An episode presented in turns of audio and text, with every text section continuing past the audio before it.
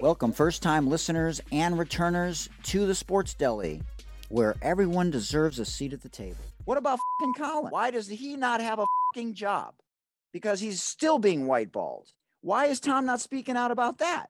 He should be his biggest fucking ally. And he hasn't said one fucking thing. A lot of people that have come on this show, I don't know why, they've gotten some good fucking jobs afterwards. Jim Rome in the jungle. It's right here in the sports deli, baby. We got some good ass karma right here. Let's fucking go. I oh, love oh, it. man. I love it. We hope you enjoy today's show, everyone. All right, let's rock and roll. Today's podcast is brought to you by my Amazon shop. Check it out at amazon.com backslash shop backslash the sports deli. And you can see all the products that I've done videos on, my idea list, and my shoppable photos. I may make a commission on any of the things that you watch or see, but it's at no extra cost to you. Enjoy today's show. Do we have to refer to him as Mr. Duncan? Like I, I'm just wondering. Yeah, please, I'm very formal, Secretary Duncan. There you go. Exactly. Just put a sir on the end of it. Secretary Duncan, sir. Well, Or yes, because you know. Jay Bilas always said that he could never call Coach K Mike, even Oh, after yeah. all these years, kind of thing. You know what I mean? Mike, Mike- Mike's a different level. I'm not, so it's all good. All right, here we go. We're so honored to welcome on this 28th day of National Fresh Celery Month and four days away from Mental Health Awareness Month to welcome the pride of the Windy City, the Bears, MJ, the Blackhawks, and stay tuned to today's rapid fire to find out if he's a White Sox or Cubs fan. The real and the original AD, Arne Duncan, former Secretary of Education of the United States under President Barack Obama. Arne was born the same day as Pat Tillman and, believe it or not, James Naismith. And the same year as Del Curry, Steph's dad, Brett Hull, sorry Blackhawks fans, Cheryl Miller, who's been on the show four times, and Dan Brown, author of the Da Vinci Code. I threw that in there because Arne's such an avid reader, although I don't know if he actually likes mystery thrillers. Kamala Harris and Michelle Obama, who I wish would run for president of the United States one day, but everybody I ask says there's no way. Arne, shout out to Dan, my co-host today. Uh, Dan was on the show also, and you've known him for a long time.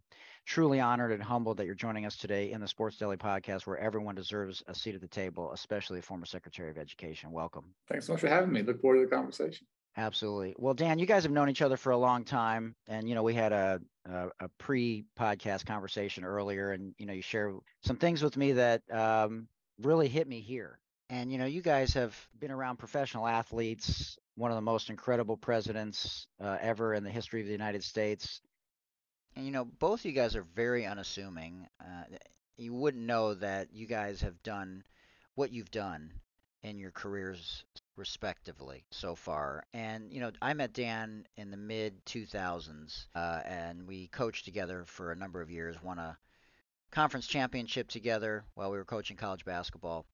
You know, but just so everybody knows, not only have Arne and Dan known each other for roughly 40 years, but Dan, when he was working at Upper Deck, he was basically in charge of marketing. And so he had a very unique situation at the time where he, now listen to this, was in charge at the same time of Tiger Woods, Kobe Bryant, Michael Jordan, Ken Griffey Jr., Wayne Gretzky, Dan Marino, and he had other clients as well, from Mike Vick to Baron Davis and others. So, you know, Dan has worked with so many incredible athletes, Kevin Garnett, and the list goes on and on. So, anyways, I just wanted to share that because uh, I'd be remiss if I didn't give people a little bit of background about Dan. And uh, he's not only here because him and Arne have been friends for a long time, but because of the extensive knowledge that he has with professional athletes that played at the highest level. And he now teaches a sports marketing class at a local university here in town. Dan, can't thank you enough for being here also today. But let's take it back a little bit to when you guys first met, and and uh, Dan, you know, what Im- has impressed you the most, you know, about Arne now that you look back on it and have had time to reflect, you know, from the time you met until now. Yeah, for sure. Well, thanks for having me as a co-host. Super nice of you to ask. No, it's been a been a great partnership, and Mike, as you know, Dan's an unbelievable competitor, and you know, no one no one plays harder, no one no one's in better shape than Dan. So having as a teammate, and it's funny, he's just one of those guys. He, he's helped out from day one. So whether it was do a little three on three fundraiser and for, for our work back at Ariel with I Have a Dream. And Dan was an upper deck then. We're coming up with all kinds of goodies that we could give away and not give away, auction off to folks to give us prizes. But it's just been a, yeah, Dan's one of those giving guys. And so it's been, it's, yeah, it's been just a whole lot of fun to have, have friends like that for uh, how long is it now? I don't know, 30 years, 20 years, a long, long time. I, I was looking, I think we're going on 40, dude. yeah, that's, a, yeah, that's scary. That's scary. don't, don't, don't, say that.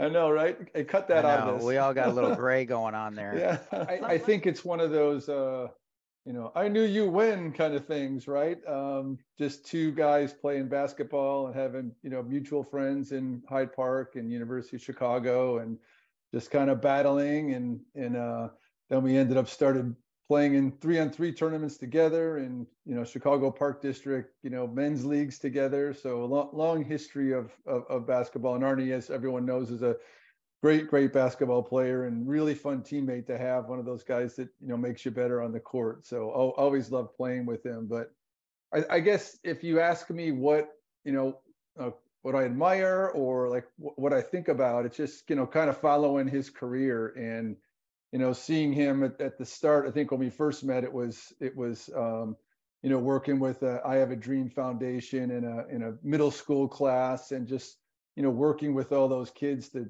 get, you know first get them to high school and get them through high school, and then you know help them helping them with college and and just kind of following that path, and then you know seeing that lead to um, superintendent of schools in you know in Chicago, which is massive job. And then, of course, the Secretary of Education. And I think the thing that you know always always had me like wanting to do anything I could to to help him or support him. It's just that you know in in some crazy political climates of like Chicago and then of course American politics, somehow you've always been able to just keep your decision making to what's best for the kids you know, like I, I never, I've never seen you in, in a situation where it's like, oh, well, Chicago, I've got to do this or say that, or my constituency, or, you know, Democrats, Republicans. It's like somehow you've been able to navigate that mess and just like, this is best for students and this is what we're going to do. So, you know, I, I just, I do really admire you for that. And you've, you've done, you know, one hell of a job through your career. And, and now what you're doing now is, is so impressive with, you know, just trying to give some stability to Chicago. So my, my hat's off to you on and off the basketball court. let me let me dig a little bit uh, deeper though, because I know for me a light went on after George Floyd, and I was like, I cannot speak about stuff that's irrelevant an hour and a half later anymore. Not in this space. And I saw Rodney King, and there was things you know growing up that I witnessed that were uncomfortable, and we knew about people speaking out, mostly in the Black and Brown community but not in not in the spaces of white allyship. But you, because of your parents' upbringing uh, and your mom in particular, I think that light went on a lot earlier for you.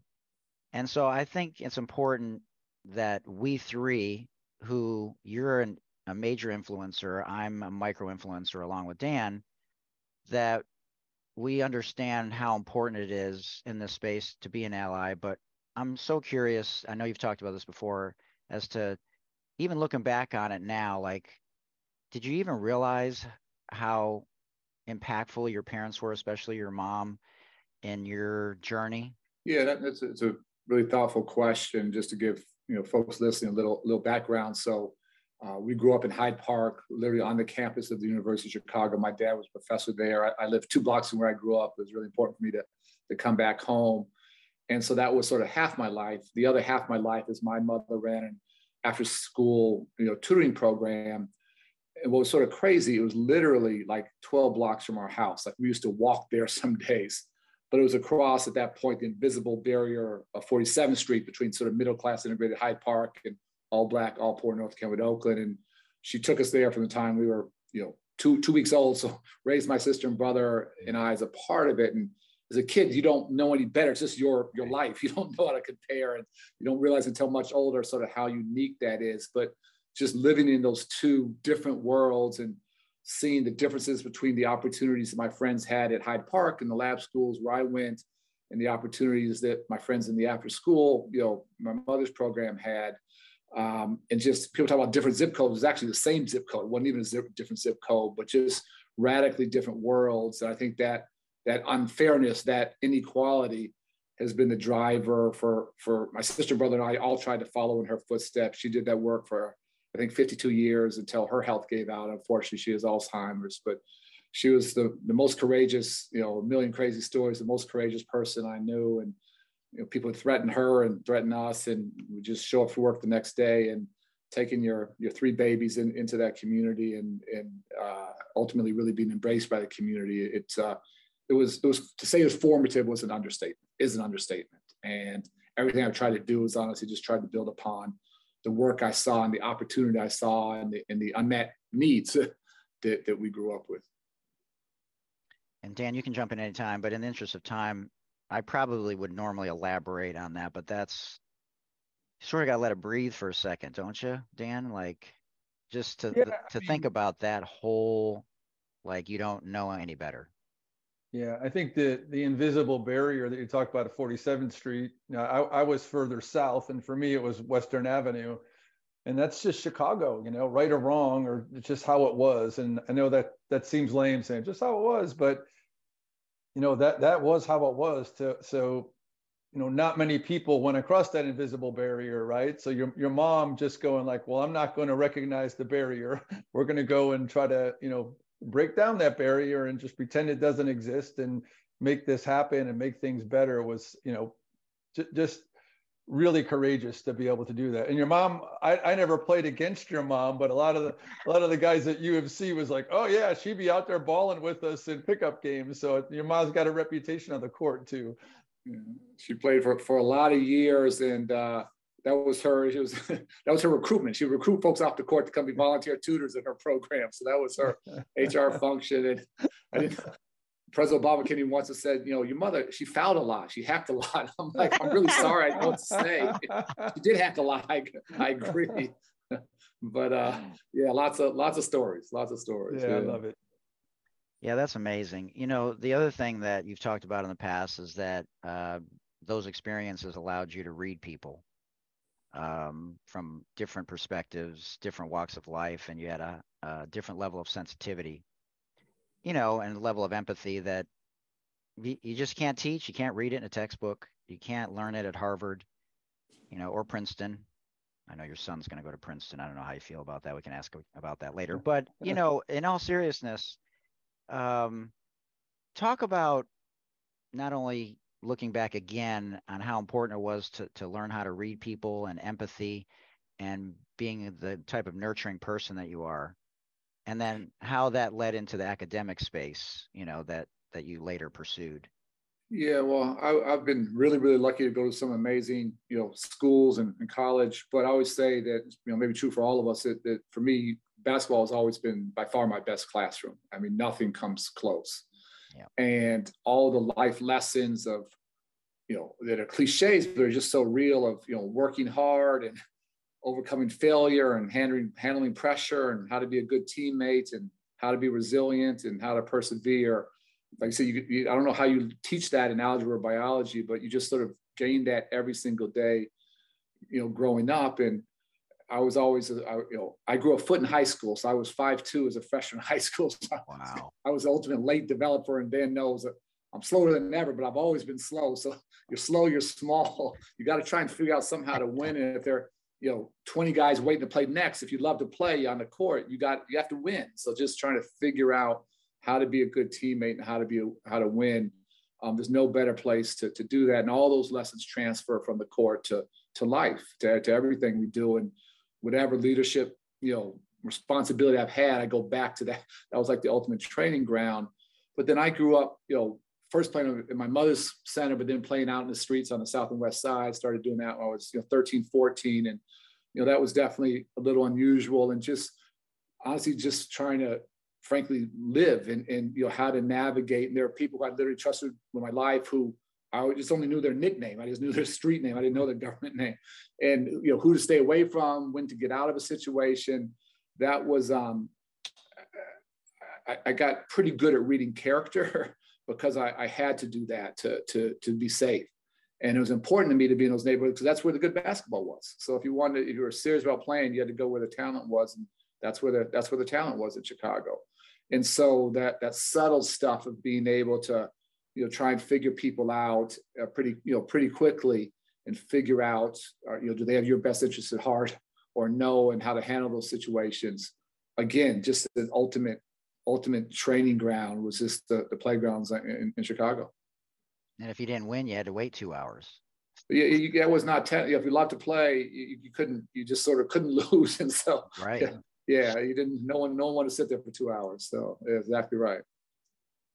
Yeah, I, don't want to gloss over Harvard because I'm sure you learned a lot there. If you want to tie it in somehow, um, definitely do that because um, I think the the white privilege piece and how we all three of us navigate that and leverage that uh, in order to help people put better tools in their toolboxes and for not only us but for others to be a better version of themselves every day and to be an ally but you know president obama took a non-traditional path to the presidency and you took a non-traditional path to be the secretary of education never having taught a class and so I'm just curious, uh, not necessarily f- uh, regarding the pushback, but um, you know, leading up to that point, you know, did President Obama know some of these things about you?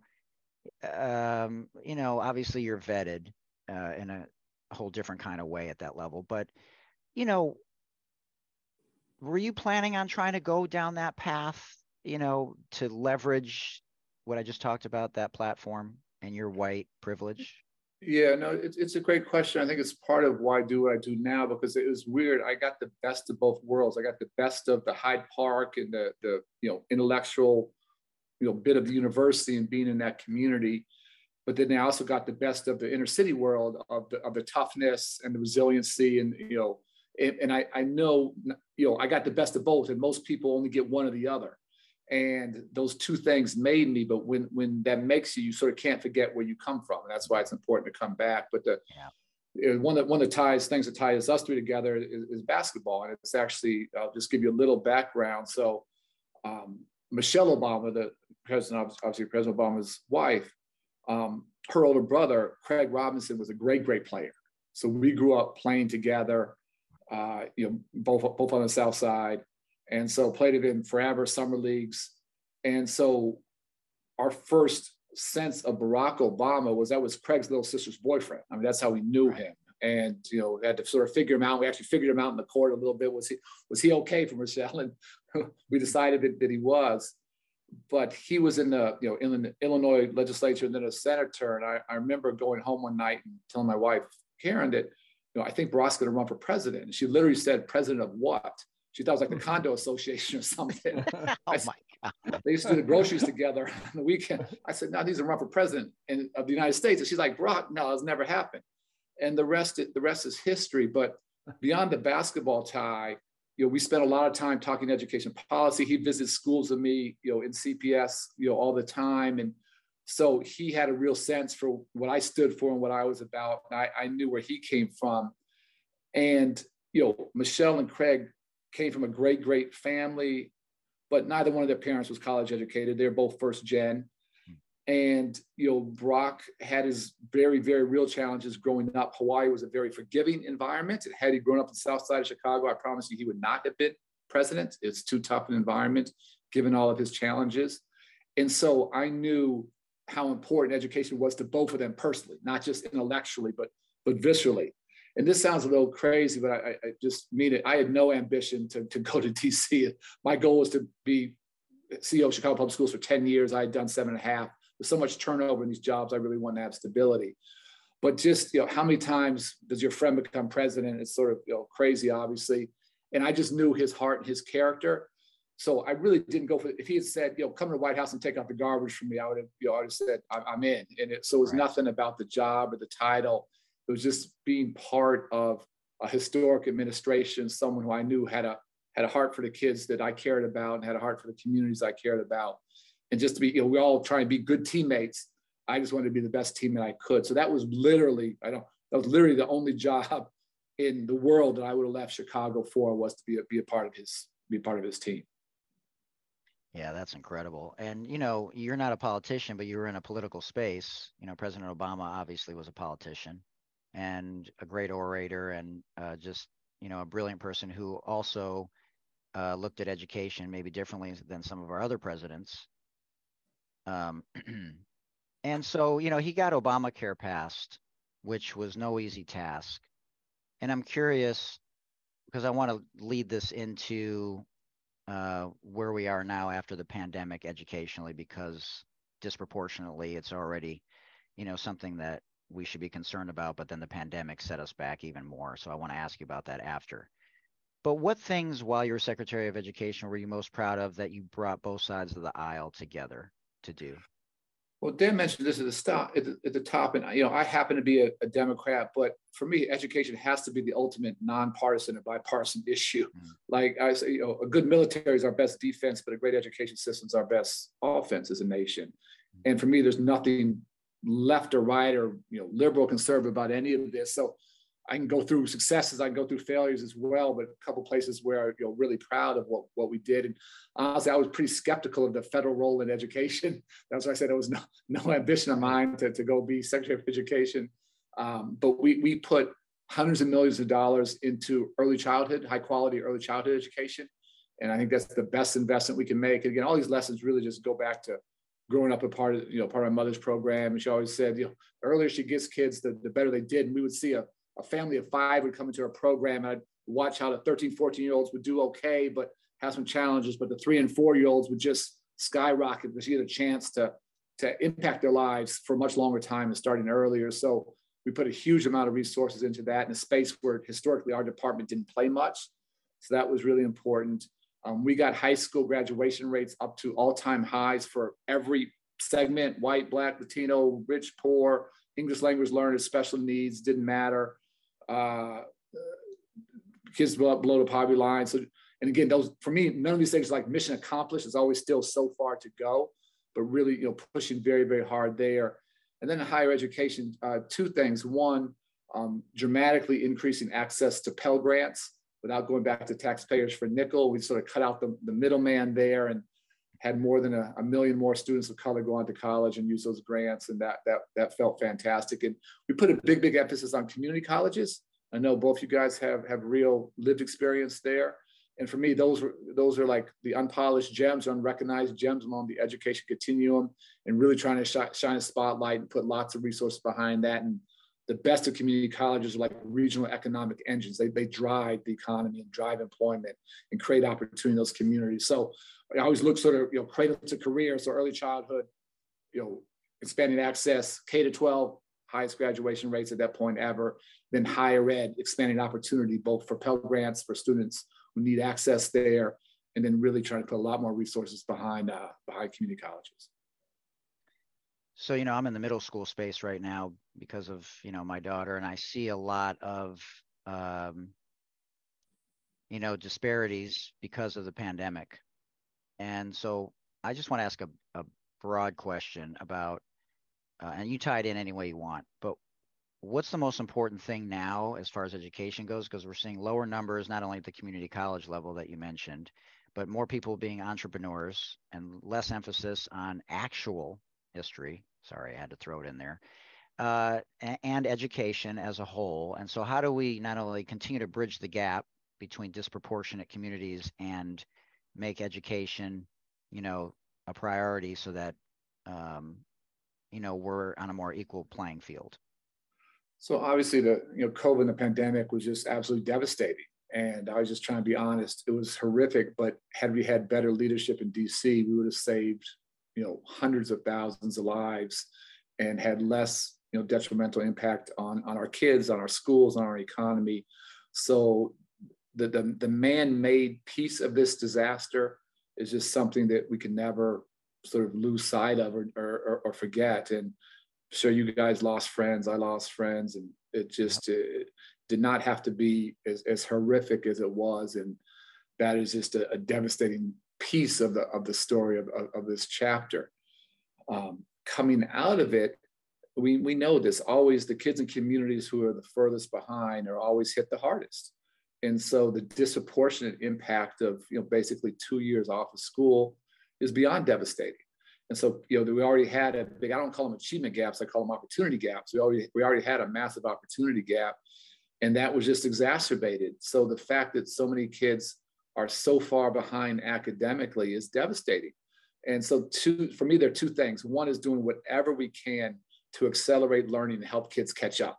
And for me, it's got to be a sort of a sprint between, you know, we're, we're in, we're almost in May now, you know, between now and the start of this next school year, this fall, three, four, five months, whatever we can do to help kids catch up so they have a chance to be successful academically, we have to do that. And we know that high dosage tutoring is the best way to do that. We can do that physically, we can do it virtually, we can do it blended, but getting kids the resources they need, that, that's half of it.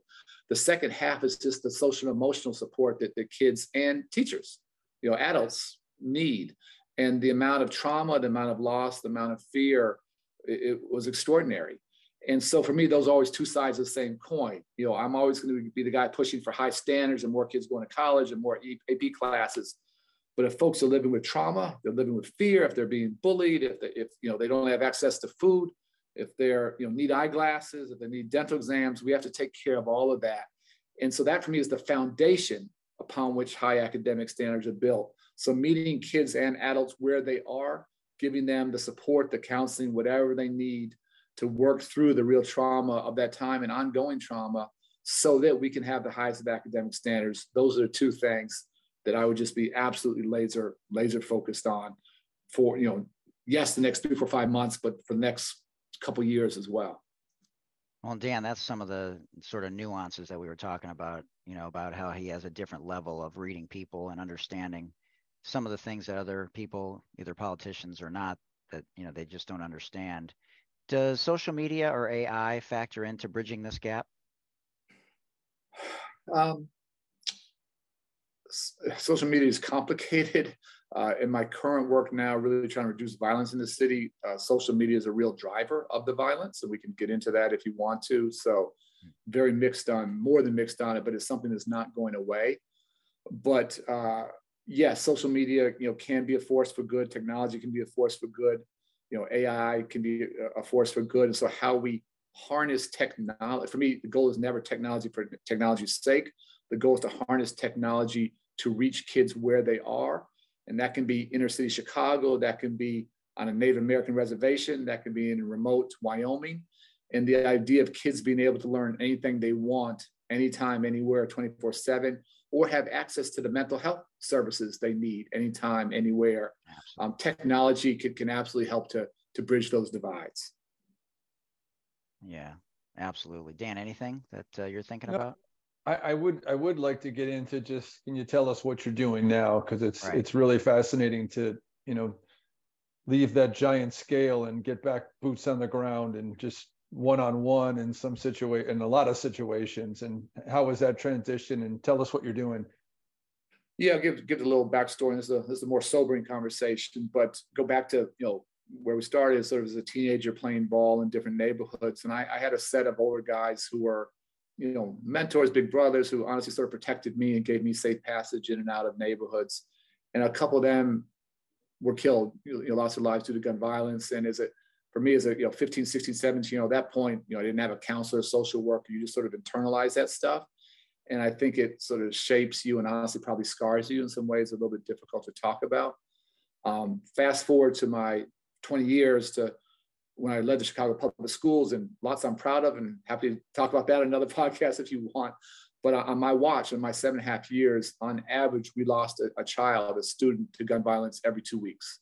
It was a staggering rate of loss. And thank goodness never in a school, but on the way home on the bus at the corner store, shot through the living room window at 7:30 on a Wednesday morning, getting ready to go to school. And my wife and I had two young kids then, and everything that was supposed to be hard, hard about my job, academic achievement, labor management, budgets, operations, you name it. I don't say that stuff was easy, but it was all wildly easier than meeting these families 99% of the time after they had just lost their son or daughter and going to those homes, going to those funerals, going to those classrooms where there was an empty chair in a class of traumatized kids and trying to make sense of the senseless. That was by far the hardest thing I did. And um, it didn't get easier, it got progressively harder, quite honestly. And I don't think, I, I, I know we as whatever we are, adults, parents, educators, leaders, we fail to keep our kids safe on the south and west sides of Chicago. Um, I kept a drawing above my desk at CPS that a young, uh, actually middle school young guy had given me. It's a picture of him climbing up a ladder. And his caption was, if I grow up, I want to be a fireman. And for me, it was always when I grow up. Probably for you guys is when I grow up. But that that's that is so real that it, it really is a very honest and open question of if I grow up. And very naively, it shows how not smart I am. When I left, when we left to go to DC, our family in 2009, I thought Chicago was at rock bottom. I thought it couldn't get worse in terms of the violence. And then for a whole host of reasons, in seven years we were gone, it, it did get worse. And so for me, coming home to a city that had given me every opportunity, educationally, athletically, socially, culturally, this felt like the crisis facing the city. Felt like we weren't addressing it head on. And I just felt compelled, frankly, that this is what I wanted to, to, to work on. I say we're sort of motivated by our successes, but we're haunted by our failures. And for me, that this, this has been a failure my entire life in the city. And so I uh, started a, a, small nonprofit called Chicago Cred. Cred stands for Creating Real Economic Destiny. We've been at it six and a half years now and working with the, the men and now women. And we're now down to 13 year olds, unfortunately, working with those most at risk of shooting and being shot and giving them a, a reason to put down the guns and do something very different. And it's it's the, the hardest thing I've ever done. It's it's honestly the most heartbreaking, but it's also the most meaningful and the most inspiring. And we've learned a lot in the past six and a half years. We're we're gonna keep learning, but we've served over a thousand folks now, and to see that transformation, see the changes, and see the neighborhoods we're working on, uh, working in the southwest side, getting much getting safer much faster than the rest of the city. Um, I'm really really hopeful about where we can go um, over the next couple of years to, to try and make our city safer and give our kids their, their, their, uh, their childhoods back. Yeah, Dan, I'm going to piggyback on that. Uh, and, you know, uh, you can summarize it. Um, you know, there's been a lot of school shootings. I mean, just shootings in general in grocery stores, but, you know, the ones that garner the most attention, I think a lot of the times is because of the kids. And so what do you tell people who say this is a Second Amendment issue, which I argue that it's not necessarily, because yeah, we could hire ex-military to, you know, be at all of our schools, but in the end, you know, what, what's your take on that? Because I think it's an yeah, important question. I, I got I got a lot of thoughts there, but we we have more guns than than human beings than people in America. So if guns made us safer, we would be the safest nation on the planet and all this thing about you know i spent a lot of time in this issue on the school side we could talk talk specifically on that but we've had plenty of school massacres where there are armed guards where right. this just doesn't work and the talking points. We need to harden schools. And it's just it, it's just this is all a ploy just to sell guns. That, that's all this is. And obviously you can't harden recess. You can't harden dismissal. You can't harden athletic events. You can't harden field trips. You can't harden buses. And so I just think I hate to say this, but we just love our guns more than we love our kids in this country. And there's a level of carnage that is extraordinary. And I'll be real honest here. What I always thought when you know my kids in Chicago, it, you know, 90% were, were black and brown kids. What I really thought is that as long as black and brown kids were getting killed, nobody really cared. And I thought that it would take white kids being killed for things to happen, for things to change. And then Sandy Hook happened and that was uh, not telling any secrets out of school. That was the hardest day of President Obama's presidency. Um, he dealt, by definition, with the hardest issues on the planet. Um, he went down the next day. The vice president and I, at that point, now President Biden and I went down a couple days later. Um, that was largely 20 white babies, five teachers, and the, and the, and the principal. Went to the funeral of the, the principal and, um, you know, stayed in close contact with a couple of those families. And I'll, I'll never forget that time. And the fact that we got nothing, zero done in terms of gun legislation subsequent to that is, is, is devastating. And so it's, I don't want to say it's it's weekly, but it's almost, you know, it's just it's just a constant recurring thing. And it, it the news cycles are so fast now, you hear about it for, you know, one day, maybe two days, and it's gone. So whether it's Nashville, whether it's whatever, um, you have your March for Your Lives T-shirt on. I, I, got close to some of those young people from Parkland, we, we took actually 300 of our guys from Chicago to that original March for Our Lives in DC. It was really, it was actually incredibly powerful to see our young men from Chicago who've grown up with this issue, comforting families from, from Parkland. And we, we sent, I sent down a set of our young folks to meet with the young people in, in Parkland. And it was really, it was just, it was deep. They, uh, some of those, those young people lived in a gated community and our people didn't know what a gated community was. They thought it was a jail, like they just had never seen a gated mm-hmm. community. So they were trying to figure out where these kids lived. So lots of differences of race and class and socioeconomic status. But I'll never forget one of our young guys said, um, our shared pain makes us family. And so for all the differences, what our guys have grown up with in Chicago and what, what folks in Parkland and other places unfortunately experience, that ties us all together. And I hate that that's the thing that seems to unite us now as Americans is this, this loss and this grief and this fear and this heartbreak and trauma. That seems to be what connects us. And uh, we just have to get, we have to get to a better place. Finally, I'll say is you can't isolate schools from their communities. And so whether it's schools, whether it's places of worship, whether it's shopping malls, whether it's concerts, whether it's bars, whether it's whatever, there's no part, there's zero part of our society which is immune from gun violence now. And I don't know what it will take as us as a nation to do what every other, you know, Australia, Japan, Canada, you know, you just go right down the list. This, this is not rocket science. This is not finding a cure for cancer. It's not putting a man on, on, on Mars. Um, we just lack the will to keep our kids and families safe, and it's it's it's it's devastating. It's it's it's unimaginable to me. Yeah, I saw you getting a little bit choked up there, and and understandably so. I felt that, um, and it is a sad narrative that people love their guns more than their kids. And, and so to answer your know. question, just quickly, it's just like if people want to hunt ducks or deer or whatever, I have no problem. Right. I just when they hunt kids, and you know that's that's when I have a problem.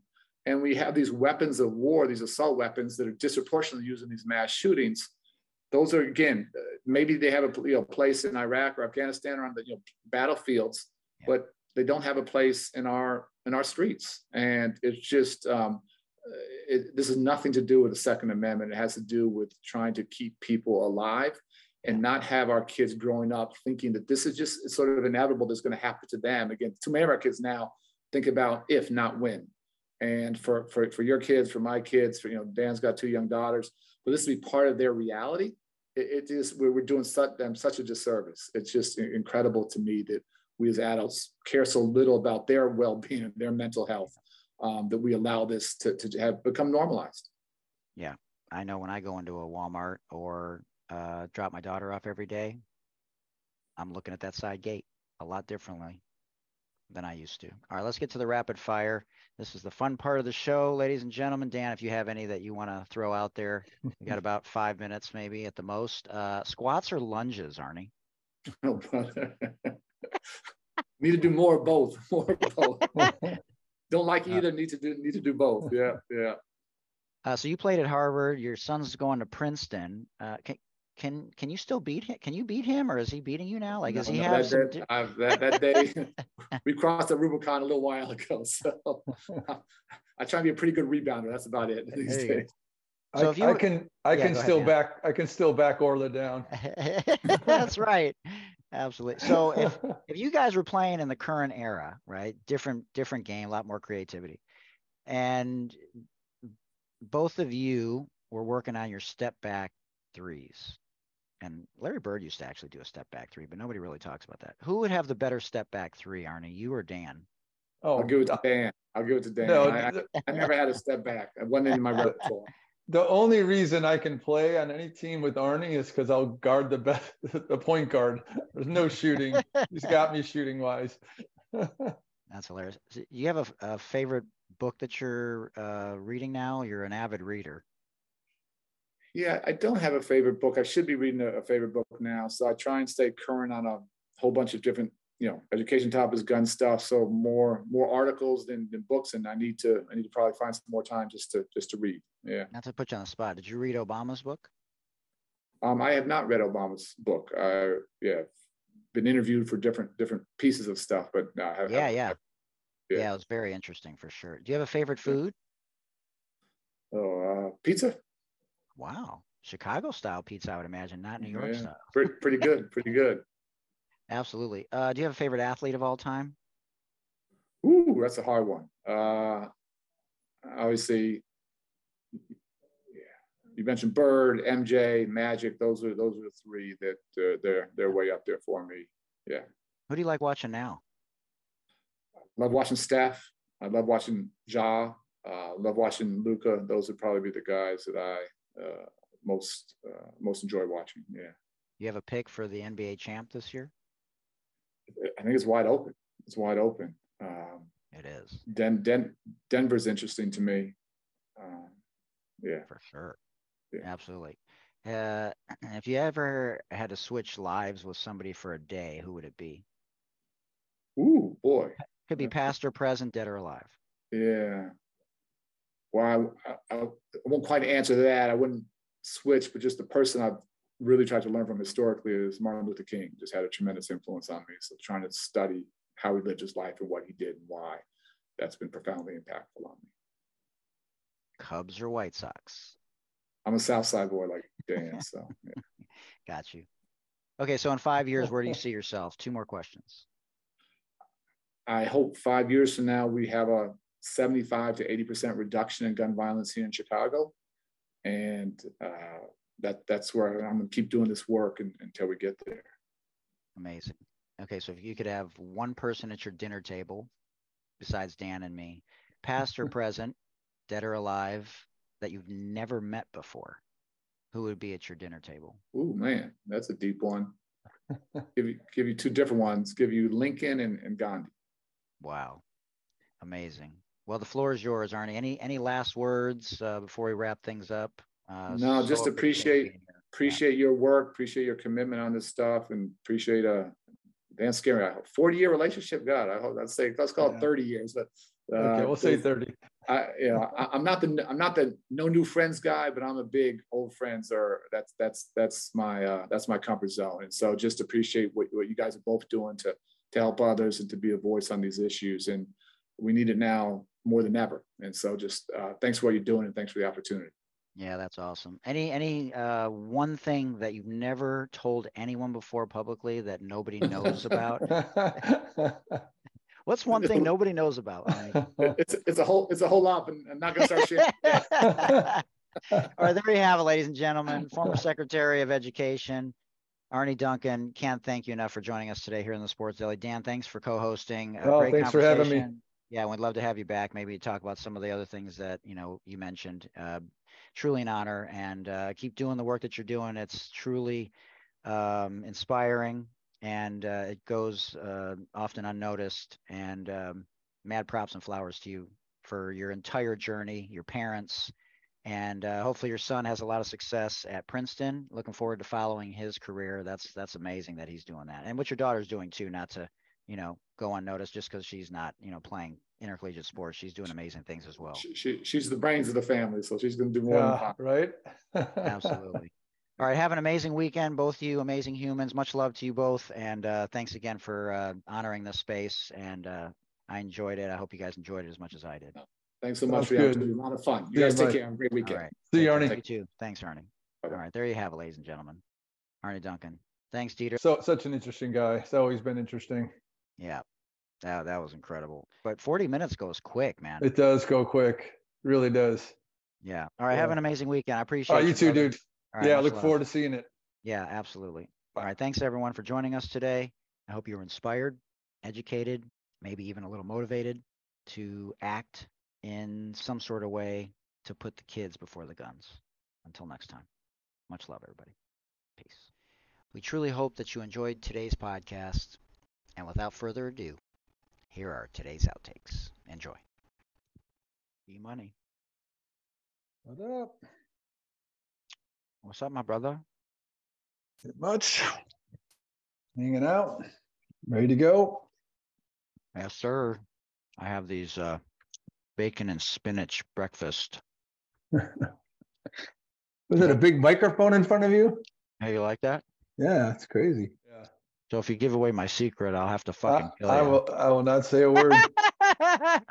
That's a real picture of Jordan. Right. We know, man. We know. We got those uh, hints here and there every single time you come on. There's either another story or there's something my one buddy, we joke about name dropping. He probably knew me for like eight months, and you know, I never talked about anything that I did.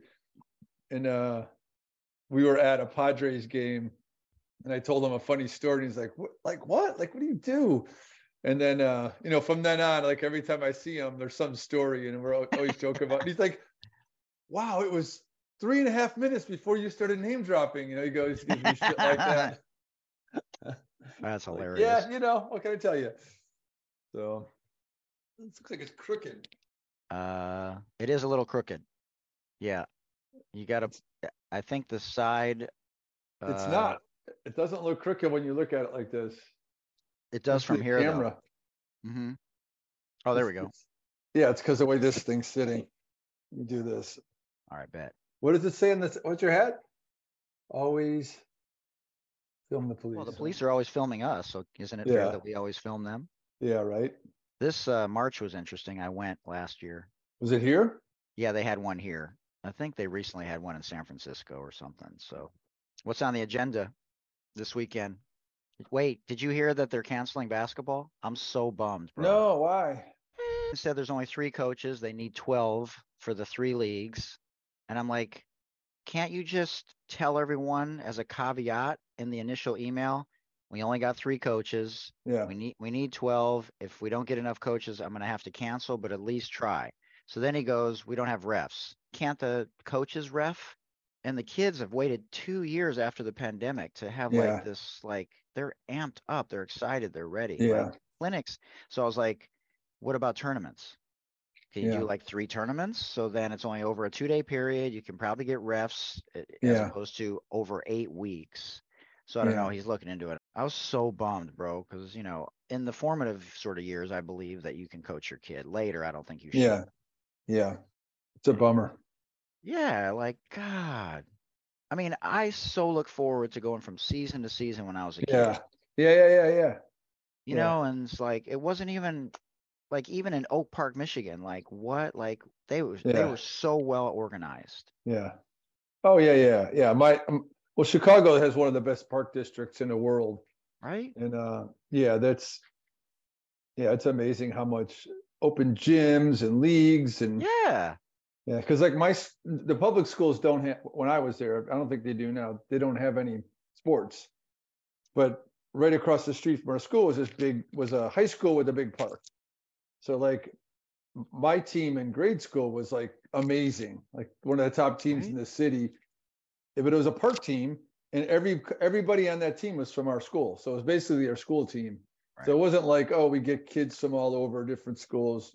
Dawes Grammar School, Bogan Park. We just walked across the street, and uh, that's where we played.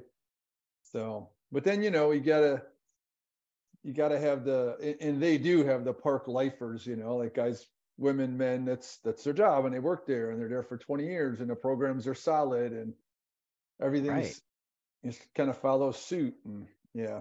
Yeah, that's And that's how That's- Ernie and I both grew up. You know, yeah, just- that's what I was gonna say. How Yeah. many white guys were there? well in that park. Chicago was different back then, right? Well, it was very segregated. So my my my my grade school in that park was all white. So you didn't cross over and go into their neighborhood and they didn't come into yours just for the purpose of ball? Well, for yeah, for playing, but not like you didn't go play pickup over there. Not till I was Wow, older. really? Yeah. Oh wow. But the, the the park district coach, Mr. Skoda, who was crazy, like we played all over the city, all comers, all tournaments, and you know, like where Arne was from, we played the University of Chicago tournament. That was probably 30, 40 teams in there. We were the only white team. So like we would go, like we go into, you know, tough neighborhoods and play in tournaments and Hell yeah. and win some a lot of them you know um yeah so that was that was good for me because it was just you know otherwise you were you lived on your block and I, I can tell you right now there's probably 12 of those 15 guys still live within striking distance of that park you know Wow. which is fine you know no big deal but Yeah. yeah, All right, Arne's here. okay We're recording. Yep. That was my biggest fear when I first started. I was like, holy shit. i know recording?" right exactly what's up arne What's going on, guys? All right, what's happening, Not Arne? much? I'm gonna do a quick intro. This one's quicker than normal in the interest of time, and then we'll we'll rock. I'll let I'll throw it to Dan to start, and then uh, yeah, we'll just we'll just let it flow. How long do you usually go for? It's it's your world, so you let Okay. us know what your timeline is. Just jump in anytime and let us know. But you, Yeah, anywhere yeah. from 30 to 60 it's just sort of Okay. you know, and then the Got rapid it, fires at the end. So that's that should be. Yeah. I got to be out by three forty-five my time, so I got Okay. about forty. Yeah. Okay, sounds good. All right, here we go. Thanks again for joining us today, everyone. Feel free to send me an email to thesportsdeli at gmail.com. Also, check out my link tree. It's backslash Mike Hootner. Also, like to thank a few people. 40 Tons Brand is a socially conscious cannabis brand, and they're doing amazing things. Check them out. We'd also like to thank Moolah Kicks, the first ever female brand basketball shoe in the history of the world. We'd also like to encourage you if you're having a hard day and if you're feeling like you just don't want to live anymore, all you have to do is dial 988 from any phone, and there will be someone there 24 7, 365. So don't feel like you have to fight this battle alone. Don't forget to do your self breast and self testicular exams every month.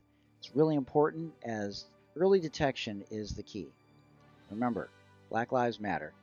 Reach out to your local and state politicians for any individual or group that you feel are being marginalized. Stop the bullying, stop the Asian hate.